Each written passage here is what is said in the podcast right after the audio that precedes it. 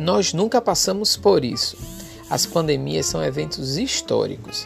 Já vivemos epidemias, surtos, que nos ensinam um pouquinho sobre como lidar com essas coisas.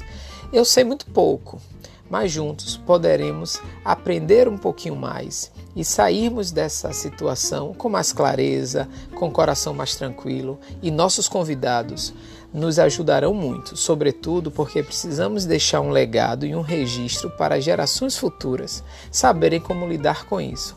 Venham conosco, vamos ouvir o nosso podcast com os nossos convidados. Um beijo!